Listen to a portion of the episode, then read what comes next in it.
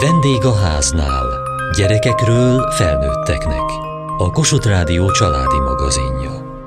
Amikor én általános iskolás voltam, akkor jelent meg a Kockás magazin, ami francia képregényeket hozott. Az akkor elég komoly összegbe került, mert a pajtás újság 450 volt, a kockás meg 28 forint, tehát azért komolyan kell spórolni, de az összes kockás meg volt. Az Alfa újságban az Asterix képregényeket is gyűjtöttem, és amikor az első Conan képregények megjelentek, még fekete-fehérben, azokat is megvettem középiskolás koromban. Tehát én nagyon szerettem a képregényeket. Gyerekkorom meghatározó élménye volt, amikor még ezek a kockás újságok voltak, ami szerintem azóta újra is indult talán egyébként, és abban mindig voltak ilyen Raha, meg Herkules, meg ilyen hasonló képregények, ezek viccesek voltak szerintem. Meg a Hahotában voltak, még ott találkoztam még ezekkel. Kislánya látott már képregényt? Én ismerem a Herkulest. Végzős gimnazista vagy, milyen képregényeket ismersz? Csepele Oliver Nyugat Zombik című képregénye nagyon-nagyon érdekes szerintem, valamint van Art Spielbergtől a Mouse, ami inkább történelmi, de egy nagyon megindító történet szerintem, és nagyon érdekes, hogy így képregény formájában egy ilyen történet mesél el. Képregény, ez teljesen más világ. Általában képregények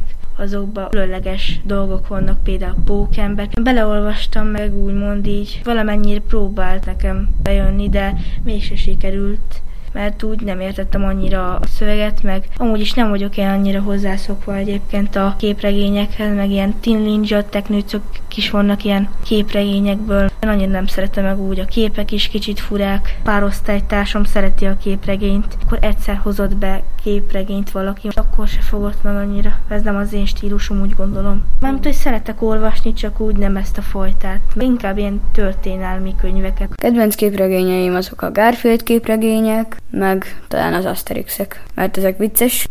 Miben más a képregény, mint hogyha ezt mondjuk regényben olvasnád? Melyik a jobb? Attól függ, mert hogyha például egy regényben olvasom el, akkor én képzelem el a dolgokat, nincs megszabva, hogy milyen, de egy képregényben le is van rajzolva. Ha valaki nagyon szeret olvasni, én például szeretek, jobban szereti szerintem a normál regényeket vagy könyveket, de ez túl rövid ahhoz, hogy ezt egy könyvbe bele lehessen foglalni, tehát képregénynek ez így Szerintem nagyon jó.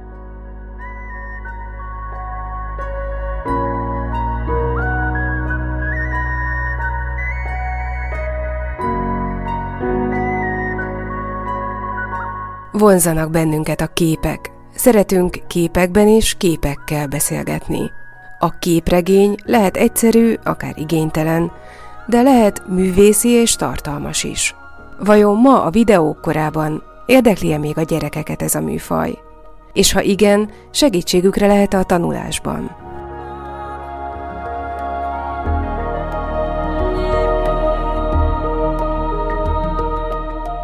Magyarországon elég sajátosan indult a képregényeknek a története. Korcsmáros Gábor, a képes kiadó vezetője. Én úgy csöppentem bele, hogy az én nagyapám Korcsmáros Pál rajzolt képregényeket, ezeket még az 50-es évek végén kezdte el, és az akkori kor miatt a klasszikus irodalomhoz nyúltak, és ezeket adaptálták képregényé. Ugyanis ahogy külföldön, például francia nyelvterületen új és új képregények születtek, teljesen új történetekből, Magyarországon talán ez tűnt a legbiztosabbnak, hogyha ilyen klasszikus regényekhez fordulnak, és ezeket adaptálják. A rendszer ezeket sokkal könnyebben engedte, hiszen nem lesz ebben olyan meglepő fordulat, nem lesz benne rendszerkritika, így mehetett. Illetve a másik oka, hogy a klasszikus regényekhez fordultak, és ezekből készültek a képregények, hogy szerették volna az irodalmi műveket így reklámozni. És amúgy ez sikerült is, ugyanis ahogy megjelentek ezek a képregényadaptációk, a Nyomorultak volt az első, azt hiszem 57-ben, amit Kocsmáros Pál rajzolt, ő már a Fülesnek az elején már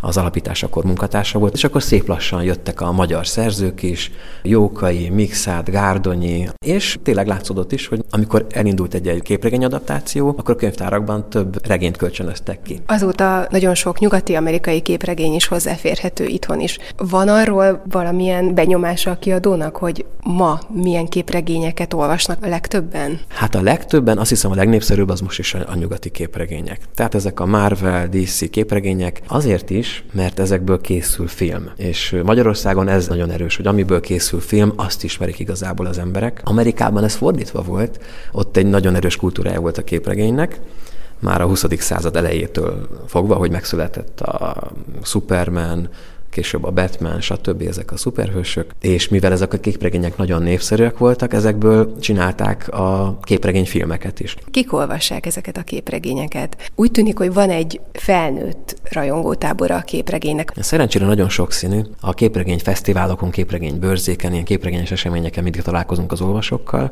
és igen, van egy réteg, akik már gyerekkorukban ismerték ezeket a képregényeket, akár az 50-es, 60-as években, akár a 80-as években találkoztak ezzel, és jönnek persze a fiatalok is, ők általában a szuperhősökkel kezdik, aztán lehet, hogy utána érdekli őket a, a többi képregény is. Még az érdekes volt, amikor, fú, nem tudom, talán 15 évvel ezelőtt volt egy olyan fordulat, hogy addig inkább a fiúk meg a férfiak jöttek ezekre az eseményekre, és egyszer csak azt láttuk, hogy több a lány, mint a fiú, nem értettük, hogy mi történt. És akkor jött be a, például a manga képregények, ilyen japán képregények, és azokból nagyon sok olyan volt, ami kifejezetten lányoknak szólt. És most már igazából azt látom, hogy ugyanúgy vannak nők, férfiak, lányok, fiúk, fiatalok és idősek is. Tehát, hogy ilyen nagyon sokszínű a műfaj. Látok egy kis előregedést. Most nemrég olvastam egy cikket a magyar olvasókról, és igazából az utánpótlás már kevesebb. Nagyon érdekes, hogy a képregény, amilyen modernnek tűnik, az most már retro. A mai fiatalokat nagyon nehéz, nagyon nehéz lekötni a figyelmüket. És bizony, hiába még mindig látok ilyen előítéletet, hogy a képregény leszoktat az olvasásról, hát van egy ilyen hírem, hogy a képregényben betűk vannak, és azt olvasni kell. És ez, ez nagyon sok fiatalnak sikerélményt ad, és utána tényleg elkezdenek olvasni akár regényeket is. De azért a mai fiataloknak ezzel meg kell küzdeni, és bizony hatalmas a, a verseny a figyelemért. A képregény tényleg egyfajta dinoszaurusz, most már azt, azt kell, hogy mondjam, mondjam, hiába tűnik egy, egy modern műfajnak, vagy valami érdekes undergroundnak. De vannak szerencsére új kezdeményezések.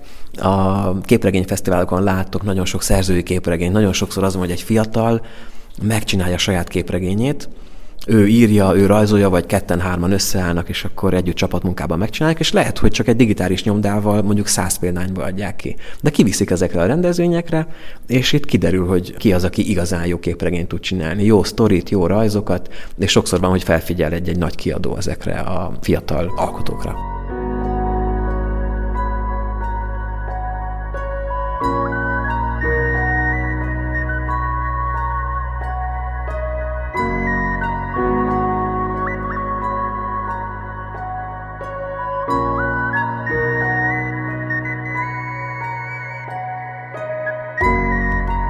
Szereted a képregényeket? Igen, legjobban anime műfajba és mangába szoktam képregényt válogatni. Szoktam saját gyártású képregényt rajzolni.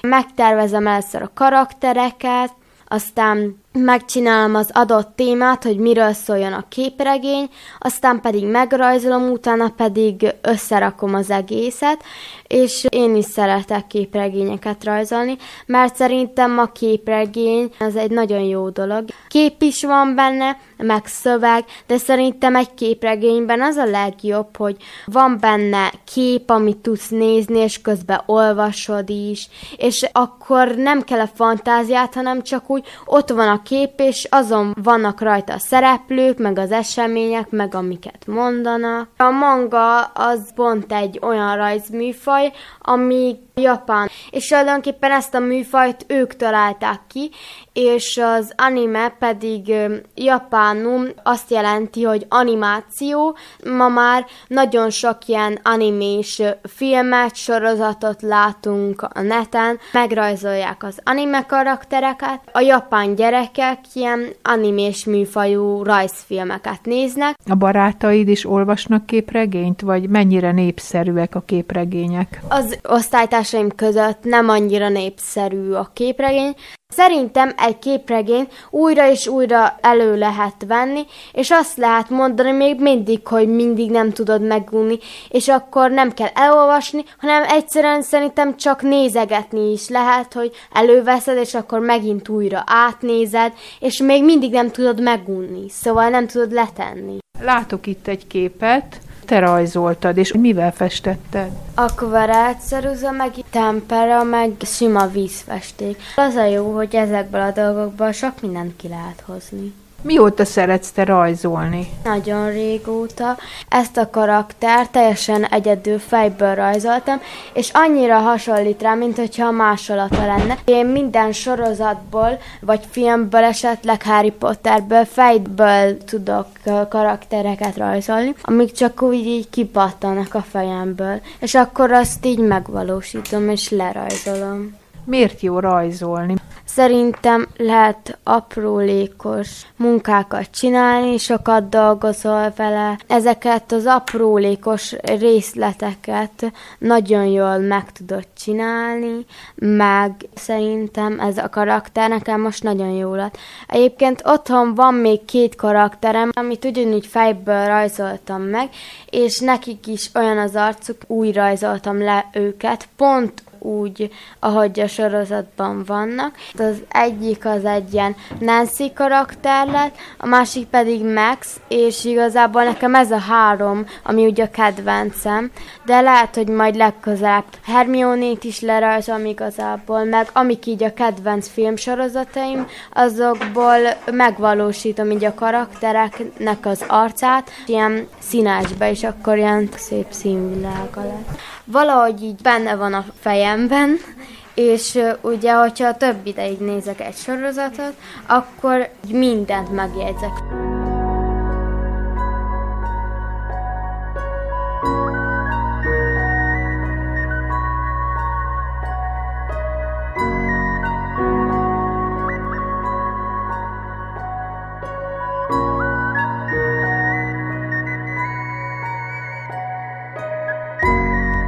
Korcsmáros Gábor, a képes kiadó vezetője. Most megjelent az Egri csillagok is, és a kőszívű ember fiai is színes képregényben. Ezek iránt, a kötelező olvasmányok iránt van kereslet? Megveszik a szülők a gyerekeknek, hogy hát, ha legalább így elolvassa?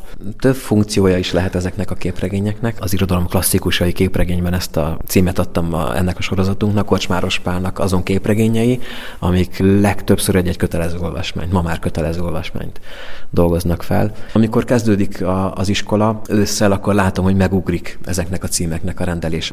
Én például arra nagyon javaslom, tehát elsősorban arra javaslom, hogyha valaki elolvasta a regényt, mondjuk a nyári szünetben, akkor milyen jó, hogy ez feleleveníti az olvasmányokat, mondjuk mielőtt elkezdődik a, a tanítás. Hogyha valaki nem tud megbirkózni a regényel, akkor nyugodtan meg lehet próbálni a képregényt is először. Ezt is sokkal jobbnak tartom, mint hogyha mondjuk rögtön egy filmmel kezdeni. Hiszen a képregény olvasás sokkal több aktivitást kíván az olvasótól, mint hogyha csak passzívan befogadná filmben. Német Levente, a Képes Krónikák kiadó művészeti vezetője. Ennél a kiadónál jelent meg a Királyok és Keresztek három részes képregény sorozat. Milyen történelmi kort ölel fel ez a sorozat? István király uralkodásának utolsó éveit, 1030-as évek, amikor Konrád a legnagyobb akkor élő európai császár, a német-római császár megtámadta a magyar királyságot. És ezt a másfél évet szeretnénk feldolgozni, amikor a magyar királyság Európa legnagyobb hatalmát visszaverte, méghozzá Imre Herceg vezetésével és a vikingekkel, majd Imre Herceg meghal. Ez a történelemkönyvben hány oldal körülbelül? Szerintem öt sor. Miért pont ezt a részt bontották ki? Megnéztük, hogy a magyar történelmi regényírók közül ki mit dolgozott föl. És kerestük azokat a lyukakat, hézagokat, ahol megtalálhatjuk írhatjuk a saját történetünket. És azt láttuk, hogy nagyon kevesen foglalkoztak ezzel a korszakkal még, és fontos ez a korszak nekünk is, mert Gyakorlatilag az Árpádház sorsa itt pecsételődik meg a következő 40 évre. Azzal, hogy István király egyetlen utódja, örököse meghal, mindent újra kell varni. És innentől lenne érdekes a történet, most idáig jutottunk el, mert meglátjuk, hogy hogyan folytatjuk-e, vagy nem. Ő rajzolta ezeket a képregényeket. Lehet a képregény egy útja annak, hogy a történelmet jobban láttassa a diákokkal? Ugye, ahogy egyre magasabbak az évfolyamok, egyre kevesebb a kép a tankönyvekben. Nagyon nehéz a mai fiatalokat bármi módon érdekelté tenni abba, hogy kinyissanak egy könyvet. Talán az, hogy, hogy képekkel látják illusztrálva magát, ezt a száraznak tűnő tananyagot, esetleg segítheti őket abban, hogy érdeklődjenek mondjuk az iránt, hogy miért is írta le István a az intelmeket mondjuk Imre Hercegnek.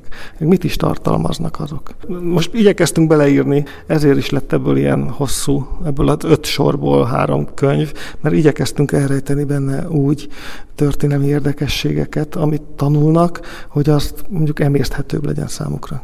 Vannak ennek a könyvnek úgynevezett interaktív részei is, ezek a bizonyos kis ikonok, amikre ha a diákok rá irányítják a telefonjukat, akkor plusz tartalmak jönnek elő. Mik ezek az extra tartalmak? Igen, ez egy applikáció, amit el lehet érni különböző androidos telefonokhoz. Itt két dolgot próbáltunk megjeleníteni. Egyszer animációs 3D-s figurákban megmutatni, hogy hogy is néztek ki mondjuk a régi lovas íjász magyarok, hogy néztek ki az akkori varékharcosok, és hogy nézett ki akkor a, mondjuk a Pannonhalmi apátság, vagy épp az Esztergomi vár, és még mellett az első részben találhatók egyéb szöveges információk, amik már nem férnek bele, mert egy képregénybe kevés szöveget szoktunk tenni, de János, Mészáros János igyekezett még itt is érdekesebbé tenni, hogy miért rajzoltunk a vikingeknek két élő baltát például.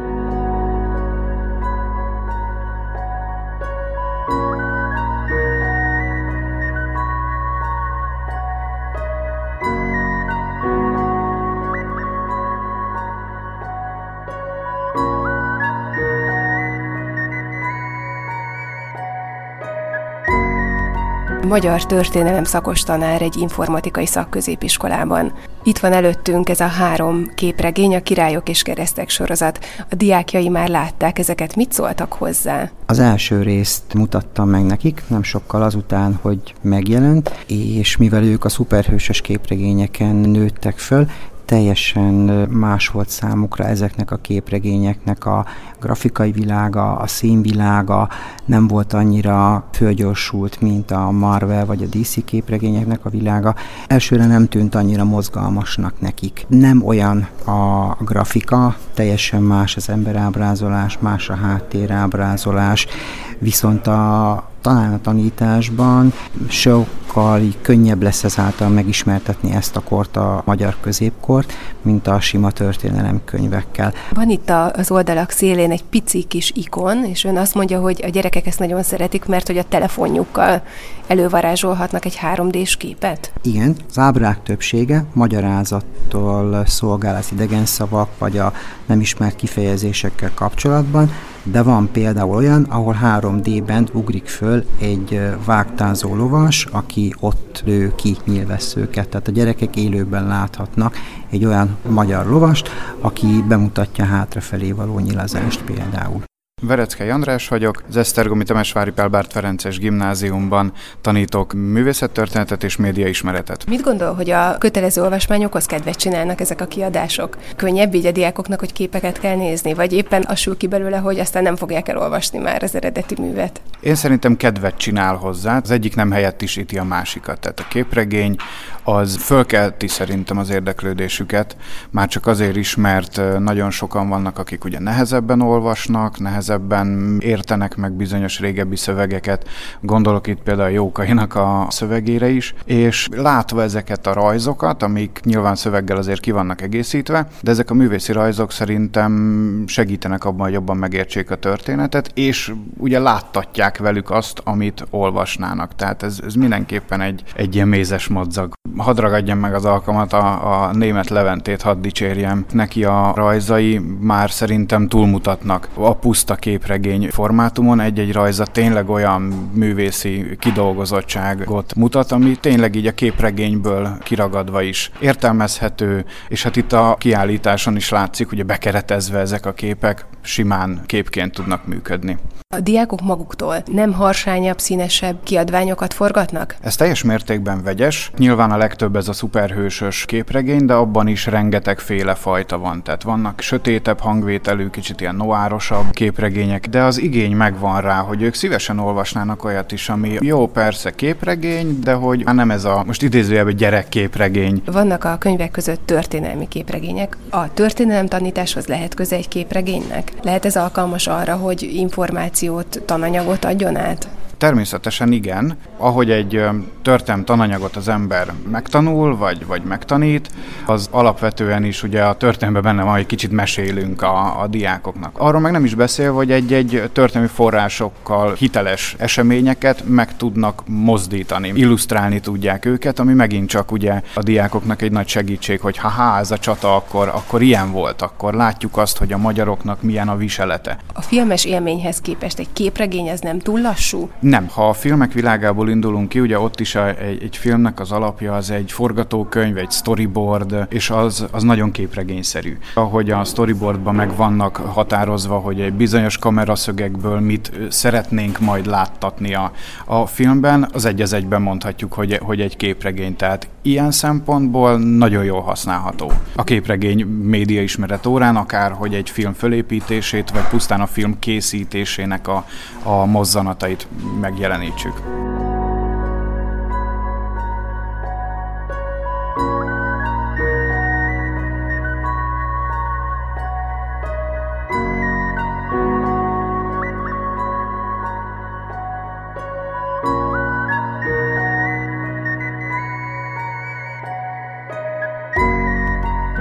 Német Levente, a Képes Krónikák kiadó művészeti vezetője. Amikor az ember olvassa a képregényt, akkor ugye annak az az előnye, hogy nem pörög tovább, mint a film, hanem meg lehet állni. Újra lehet nézni egy képet, vagy újra lehet olvasni. Nagyon különböző módon dolgozzák föl az emberek a képregényt. Mivel nálunk nem volt soha divatja, nem is alakult ki, hogy hogy kell egy képregényt feldolgozni. Van, aki először a képeket nézi végig, és utána olvassa a szöveget. Van, aki először végigolvassa a szöveget, utána megnézi a képeket.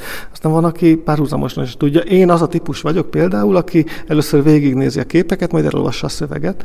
De ami igazából érdekes ebbe a történet, hogy a, a képkockák közötti időintervallum, hogy oda bármit a filmben nem képzelhetek oda, ott folyamatosan látjuk a pörgő jelenetet. Itt két képkocka között nagyon sok minden történhet. És úgy is próbáljuk felépíteni rajzba is, hogy a kulcs jeleneteket mutassuk meg, de hogy közben mik történnek, az teljesen az olvasóra van bízva.